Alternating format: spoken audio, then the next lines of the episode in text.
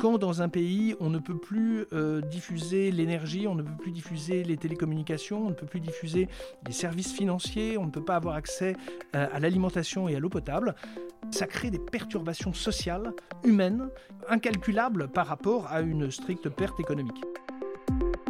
Les conséquences de la cybercriminalité peuvent être extrêmement graves. On en parle dans cet épisode bonus de Monde Numérique à l'occasion du FIC, le Forum international de la cybercriminalité qui se tient à Lille à partir du 7 septembre 2021.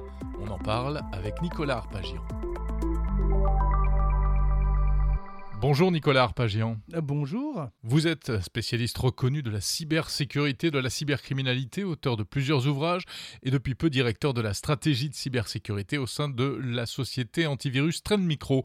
Alors, dans euh, euh Monde numérique numéro 12, on a parlé ensemble des coulisses de la cybercriminalité, hein, du business même des cybercriminels, avec aujourd'hui un système pyramidal, hein, euh, des éditeurs de logiciels malveillants qui vendent leurs services à d'autres pour qu'ils puissent mener des attaques, la plupart du temps pour des raisons financières.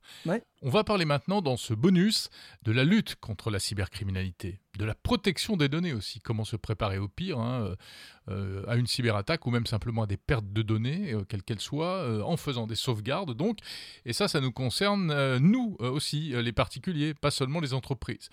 D'une manière générale, pour lutter contre la cybercriminalité, aujourd'hui, les pays se sont dotés de plus en plus d'organismes spécialisés, hein, de services de gendarmerie, de police, également des institutions étatiques, comme en France l'ANSI, l'Agence nationale de la sécurité des systèmes d'information, qui s'occupe de protéger les grands organismes vitaux du pays. Mais euh, Nicolas Arpagian, comment est-ce qu'on peut lutter contre la fragilité, la vulnérabilité à la fois de certaines installations informatiques et aussi de certains logiciels?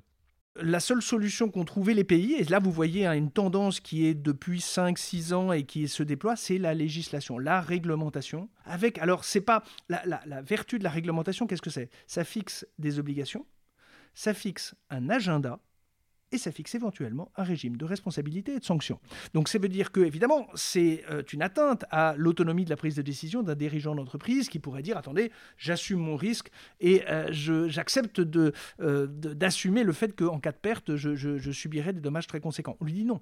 Non, parce que la nature de votre activité dépasse votre seule autorité de dirigeant. Oui, vous avez une responsabilité. Voilà. Au-delà de votre et ça, simple périmètre. Et ça, c'est très important. On s'aperçoit d'ailleurs que la Chine s'est dotée d'une législation dans ce domaine-là, les États-Unis, euh, même l'Afrique a commencé à, investir ce champ.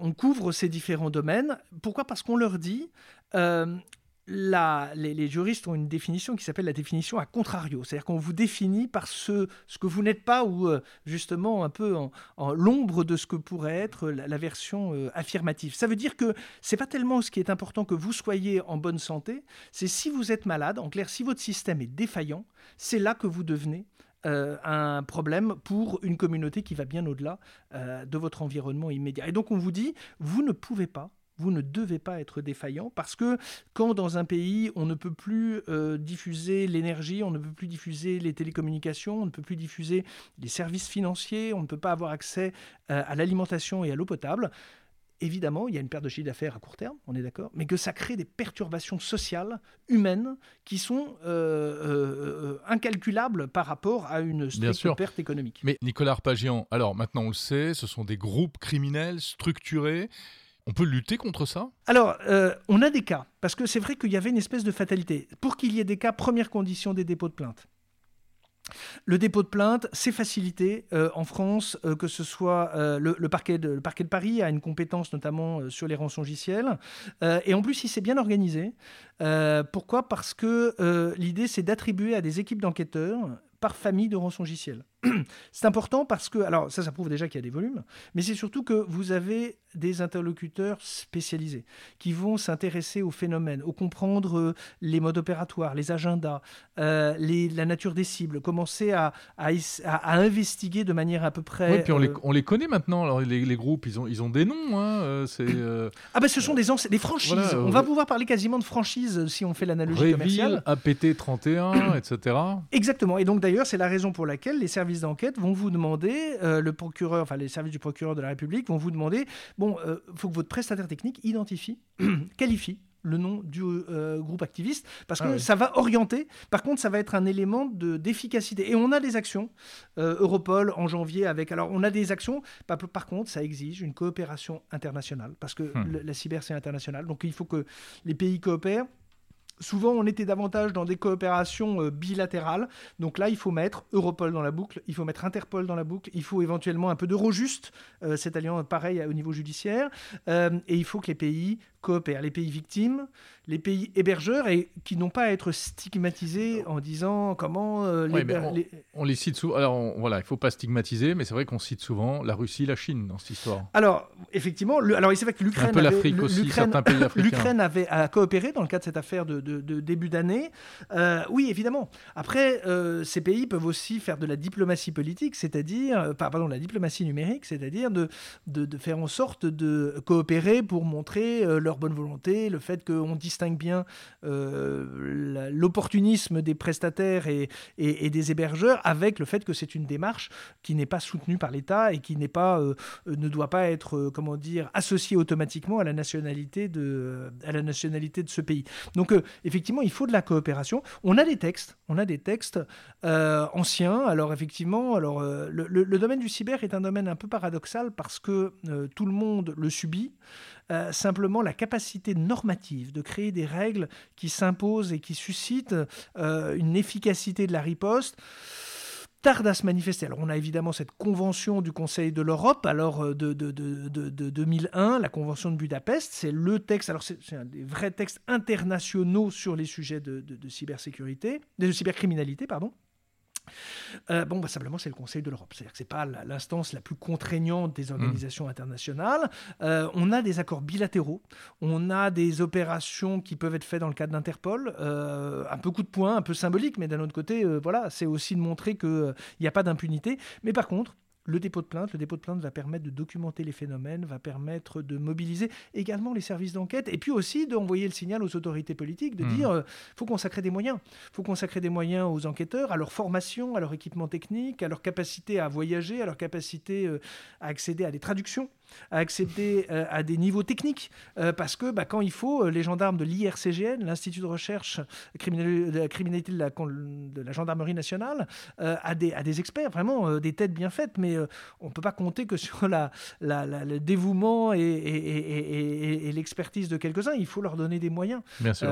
et donc ça, c'est important parce que Aujourd'hui encore, la lutte contre la cybercriminalité se travaille largement nationalement. Les pays Trop nationalement, vous voulez dire. Ben, Parce que, alors d'une part, pourquoi? Les expertises sont rares. En France, en France on, a, on a l'ANSI notamment pour les grandes euh, entreprises. Alors, on, distingue. Donc, euh, pour les, les, expertises, les experts sont rares dans le monde entier. Donc, évidemment, euh, les gens sont, les entités sont assez peu partageuses parce que effectivement, on garde ces experts. en France, on a donc l'ANSI, l'Agence nationale de sécurité des systèmes d'information, qui est un service, qui est une émanation du Premier ministre, enfin sous l'autorité du Premier ministre, du secrétaire général de la Défense et de la Sécurité nationale. la France a fait le choix stratégique de scinder l'attaque de la défense. Les Britanniques ont fait d'autres choix. voilà. Donc le rôle de l'ANSI, c'est de protéger. De protéger l'État, de protéger euh, justement, euh, d'établir la réglementation et les obligations de ces fameux opérateurs d'importance vitale et opérateurs de services essentiels. Donc, mmh. c'est 300, 400, 500 et quelques entreprises qui sont issues de 12 secteurs d'activité télécom, euh, la banque, la santé, la distribution de l'eau, l'agroalimentaire, euh, l'énergie, etc. Enfin bon. Et euh, l'idée, c'est de leur dire voilà. La communication. la communication, évidemment. Enfin, les communications. La communication. Évidemment. Et donc, c'est son rôle. Donc, on a l'ANSI. On a ensuite des services du ministère des Armées qui conduisent les opérations offensive, puisque ça c'est euh, délibérément. Et puis on a euh, une répartition police-gendarmerie avec des niveaux de compétences, des niveaux d'expertise, euh, bah, des niveaux d'intervention territoriale qui sont liés effectivement à leur présence géographique. Mais effectivement, ce sont des... Bah, il, faut, il faut à la fois avoir une population de techniciens, c'est le cas mmh. des gendarmes qui ont vraiment des parcours d'ingénieurs, et puis des policiers qui se sont euh, formés aux questions de, criminalité, mais euh, c'est un apprentissage continu. Donc vous voulez dire que la cybersécurité, c'est vraiment une vision à long terme? C'est une nécessité de, de, effectivement de long terme. Pourquoi? Parce que ça suppose d'une part, premièrement, de savoir ce qu'on a chez soi. Euh, d'avoir une vision claire. Donc là, vous parlez des entreprises. Hein, des entreprises, mais ça marche pour les administrations, les collectivités, et au final, et au final, rappelons-le, même pourquoi pas pour les familles. pour les, pour les familles, parce que vous avez vos photos de vacances, vous avez la conviction que, euh, vous, à l'époque, on vous a convaincu de graver des, des CD, vous savez, des CD. Bon, il s'avère qu'à un moment, euh, comme vous êtes un fringant voyageur, vous avez la joie d'avoir des tablettes et des ordinateurs de plus en plus fins et portables, et puis à un moment, vous vous apercevez que les souvenirs de grand-mère, et qu'on n'a plus de lecteur de CD. Les Noël d'antan, voilà. Et donc vous n'avez plus de lecteur de CD. Donc là encore, cet euh, échelonnement technologique, il faut l'avoir à l'esprit. De se dire, tiens, pareil, euh, euh, j'ai un disque dur, mais qui n'est pas forcément, bah, qui peut subir les affres des déménagements successifs, bon, qui n'est pas forcément disponible. Donc ça va obliger effectivement, un peu comme quand vous avez, vous regardez avec un peu de dépit votre discothèque de, de CD musicaux, et que euh, elle est là, elle est présente, ses actifs sont bien à jour, mais à un moment, vous, voilà, vous, à la fois, vous n'avez plus forcément l'outil et vous n'avez plus forcément les usages. C'est important d'avoir les usages parce que euh, il ne s'agit pas de céder à un jeunisme euh, de, de, circonstances, mais il y a quand même des consommateurs qui façonnent des usages. Alors, il y a des surprises. Hmm. On n'aurait pas forcément parié sur le retour du vinyle, on n'aurait pas forcément parié sur le retour de l'argentique, euh, on n'aurait pas forcément. J'ai vu que on la cassette, même la cassette audio, voilà, la cassette audio qui semblait quand même avoir quelques fragilités quand même. Mais il euh, fallait d'ailleurs avoir un crayon éventuellement pour pouvoir la remonter le cas échéant. Euh, et donc, on va quand même se dire que ça a des, il y a des surprises. C'est comme les pattes d'éléphant. Les, pattes d'éléphant, je n'avais pas parié sur le retour des, des, des cols pélatards et des pattes d'éléphant, mais on voit bien que on parle de la cybersécurité au pas de def. Il y a des usages, il y a des usages, et on ne peut pas lutter forcément contre les usages. Et donc, ça veut dire qu'il faut avoir aussi une conscience et une connaissance des pratiques euh, des uns et des autres, et que ce n'est pas uniquement. Euh, et d'ailleurs, on l'a vu, des outils technologiques qui euh, n'ont pas trouvé leur n'ont pas trouvé leur débouché, leur utilité. Donc, mais là, ce dont vous parlez, c'est protéger ces données pour éviter qu'elles s'abîment, qu'elles se perdent, que les supports se cassent, etc. C'est pas tellement le risque d'une malveillance extérieure. Alors, en fait, je pense qu'il faut penser culture du risque numérique. Le risque numérique, c'est la non-disponibilité ou hmm. l'atteinte à l'intégrité ou à la confidentialité. C'est pareil. J'ai un petit trésor personnel, familial, c'est des photos, c'est de la musique, etc. Exactement, c'est euh, l'enregistrement de votre grand-mère, euh, c'est euh, des souvenirs de vacances, c'est votre l'historique de votre vie sentimentale. C'est un actif, ça a hmm. une valeur et ce n'est pas substituable, ce n'est pas remplaçable. Si vous avez perdu le prix Goncourt 1992, vous pouvez racheter le prix Goncourt 1992. Hmm. là, vous avez et donc c'est un actif qui a de la valeur. La valeur, c'est quelque chose qui ne se, euh, quelquefois s'apprécie en termes monétaires, mais euh, euh, une dimension émotionnelle. Dans une entreprise, il y a des actifs qui ne sont pas immédiatement monétisables. Et ce qui est, pour ça que moi je fais de moins en moins le distinguo entre les particuliers, les entreprises, enfin les, clients professionnels, parce que au final, vous avez d'ailleurs quelquefois des particuliers qui ont de plus en plus des équipements bah, qui, en termes de, performance, en termes d'efficacité, bah, sont tout à fait comparables à celui ah d'un salarié d'entreprise. Euh, deuxièmement, bah, les, particuliers ont des, ont des vies numériques, que ce soit euh, justement dans leurs loisirs, que ce soit dans leur euh, vie personnelle et même dans leur vie professionnel avec euh, bah, un, site à gérer, que ce soit sur un réseau social professionnel du type LinkedIn, euh, bah, effectivement, il faut gérer son actif, mmh. gérer son patrimoine. Euh, bah, on était plus tranquille avec les photos papier qu'on laissait moisir dans une boîte à chaussures, mais qu'un jour ou l'autre, on finissait par retrouver. C'est vrai, mais et puis ça a changé parce que ces boîtes à chaussures, et c'est vrai que c'est tout à fait intéressant de faire cette analogie parce que avant, il y avait une notion de d'oubli social. L'oubli social, c'est ce qui faisait qu'il n'y avait a priori de difficulté pour personne d'aller dans une euh, kermesse euh, de village et euh, d'avoir un brocanteur qui vendait des vieilles photos. Des vieilles photos et d'ailleurs qui pouvaient servir pour décorer éventuellement, je sais pas, un restaurant ou des, un, salon avec des, des, comment dire, des encadrements vintage, enfin un petit côté un peu, un, peu sépia et tout à fait, tout à fait, tout à fait suranné et sympathique. Aujourd'hui, si on avait cette photo numérisée, euh, en fait, se pose la question de dire, attendez, aujourd'hui, euh, l'oubli social ne peut pas être considéré comme acquis, Et effectivement, euh, selon la définition de ce qu'est une donnée personnelle, une donnée personnelle, rappelons-le, c'est une donnée qui permet d'identifier quelqu'un ou de le rendre identifiable. Euh, ben en fait, si vous avez une photo, si vous avez juste un nom, une date de naissance ou euh, un nom et un lieu de naissance, ben on peut retrouver quelqu'un qui n'a pas d'ailleurs eu une existence sociale flamboyante forcément, c'est-à-dire c'est pas une personnalité, mais par contre on peut avoir. Et donc cette, ce changement, et c'est pour ça que je parlais que les usages ont une vraie importance, va faire qu'on peut tout à fait considérer que euh, cet actif, il a une vie qui va bien au-delà mmh. euh, justement de la simple actualité du, du, cliché. Et ça, ça va changer beaucoup de choses. C'est pour ça que on ne peut pas et on ne doit pas euh, distinguer les usages numériques des technologies disponibles. Il y a des choses que la technologie rend possible, il faut en être conscient euh, parce que ça va créer de nouveaux usages. Euh, et puis quelquefois, il y, a des, il y a des fausses bonnes idées ou des choses, des idées qui a priori ne décollent pas parce que effectivement, il y a eu des, des fulgurances au moment où vous aviez, vous étiez, vous êtes lancé dans la chanson et dans la musique, Jérôme. Bien sûr, vous, oui. vous, avez, vous aviez votre compte MySpace. Il fallait avoir son compte MySpace, c'était indispensable. Puis à un moment manifestement, il y a eu un effritement. Il y a eu, alors MySpace existe toujours, est toujours en ligne, disponible, mais manifestement, c'est plus le lieu où ça se passe pour les, euh, les, les, les, musiciens en herbe. Euh, on a vu comme ça des écosystèmes. Euh, on peut avoir un, outil qui existe techniquement, fonctionne, mais s'il n'y a pas cette, cet usage, bah, en fait, effectivement, ça reste quelque chose de, de, minoritaire et d'inerte. Et donc, c'est pour ça qu'il faut toujours se dire comment je peux comprendre les usages numériques de manière à ce qu'ils ne viennent pas euh, porter préjudice, bah, fragiliser l'organisation. Très concrètement, pour les gens qui nous écoutent, ça veut dire quoi euh, Qu'est-ce qu'il faut faire de nos photos de vacances?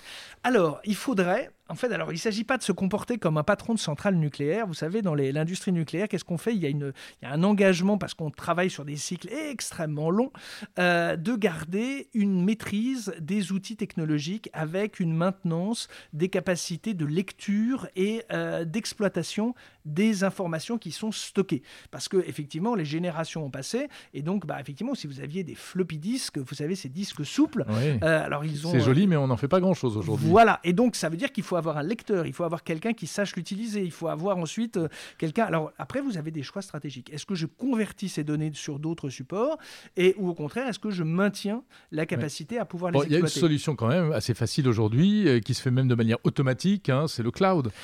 Euh, quand on prend des photos, elles vont dans le cloud. voilà, si on veut beaucoup bien sûr, bien sûr. l'espace mémoire, il faut payer, mais c'est pratique. Alors, c'est pratique. Par contre, et c'est là où il faut une vraie expertise également pour savoir ce qui se passe dans le cloud. Pourquoi? Parce que, alors, euh, il y a une formule qui est euh, appréciée par les uns, décriée par les autres, qui est de définir le cloud comme l'ordinateur de quelqu'un d'autre. Euh, il n'empêche que c'est quand même une infrastructure qui est forcément pilotée. C'est pas un, pas un gaz, c'est pas quelque chose de déterré. Donc on est bien dans. C'est pas un nuage. Voilà, on n'est pas dans un nuage, donc on est bien dans un environnement technique. Donc cet environnement technique, il a un hébergeur, il a une fragilité. On a connu des incendies d'infrastructures. De, de, bon, bah effectivement, s'il y a une destruction physique du seul bâtiment dans lequel se hmm. trouve le seul serveur hébergeant vos données, la technologie cloud ne sauvera pas euh, l'accès à ces informations. Mais est-ce qu'aujourd'hui, par exemple, si je confie toutes mes photos à Apple ou à Google, euh, je peux me dormir sur mes deux oreilles? Alors, sans faire de la promotion de telle ou telle euh, entité, euh, évidemment, la logique du cloud, qu'est-ce que c'est? C'est la duplication. Le fait de dire, euh, lorsque c'est le contraire de la boîte à chaussures placée dans un seul endroit. C'est-à-dire qu'on va faire en sorte que différents serveurs localisés dans différentes géographies vont héberger vos données. Ça veut dire qu'elles seront accessibles d'une part en cas d'encombrement numérique, c'est-à-dire que euh, si la route qui conduit à un serveur est encombrée parce qu'elle est très très très très fréquentée, bah, effectivement on peut passer par un autre euh, chemin et donc accéder à vos données. Donc ça c'est déjà une disponibilité appréciable. La deuxième chose c'est la durabilité. Est-ce que euh, je vais pouvoir conserver ces photos un an, deux ans, dix ans, quinze ans? Alors contre les aléas techniques, les aléas physiques qui peuvent affecter les infrastructures, évidemment la duplication dans des pays différents, en tout cas ou dans des, villes différentes, euh, évidemment, ça va être quelque chose de une garantie supplémentaire. Troisième dimension, le juridique, c'est-à-dire est-ce que je peux m'assurer que euh, ces données ne sont pas consultées, dupliquées, modifiées, supprimées euh, par un tiers, parce que je vous prendre un exemple. Euh, Lorsqu'il y a quelques années, euh, parce que Jérôme Colombin sous la douche chante du Jean-Jacques Goldman, et quand pendant je suis quelques très années, mauvais, hein, Jean-Jacques Goldman. Mais bon. c'est, enfin c'est pas ce que disent ses voisins, chantant du Jean-Jacques Goldman. Jean-Jacques Goldman pendant des années a refusé d'être sur Spotify et sur les plateformes. Ouais. Et c'est vrai que quand vous regardiez, si vous n'étiez pas vous-même fan de Jean-Jacques Goldman, vous aviez une illusion d'abondance et de complétude de l'offre alors Spotify, Deezer, etc. Parce que, en fait, face quand, lorsqu'on vous annonce, cette, et, et, ce n'est que si vous aviez mené l'investigation qu'il vous manquait, vous cherchiez du Jean-Jacques Goldman, que vous ne trouviez pas. Mmh. Vous, Ou ah, les en Beatles, fait, qui pendant très longtemps n'étaient pas. Exactement. Et donc, on s'aperçoit qu'on peut avoir un sentiment de complétude, de disponibilité. La seule chose, et c'est là où ça pose après la question de la mémoire et de la disponibilité de la mémoire, c'est-à-dire le fait que quelqu'un pourrait décider de modifier un patrimoine que vous n'êtes pas en mesure de recenser en continu. Alors évidemment, si vous avez trois fichiers dans votre euh, base de données et que vous voyez bien si quelqu'un l'a modifié, on a rajouté un ou on a supprimé un, mais quand on est dans des volumes très conséquents, et on voit bien que la production de chacun euh, euh, devient extrêmement abondante en termes de fichiers de toute forme, c'est-à-dire audio, vidéo, images, éventuellement notes, etc. si quelqu'un venait à extraire ces données, à les modifier ou à en supprimer, en fait, ça se ferait de manière presque indolore. Mmh. Et c'est vrai que euh, c'est un vrai changement culturel.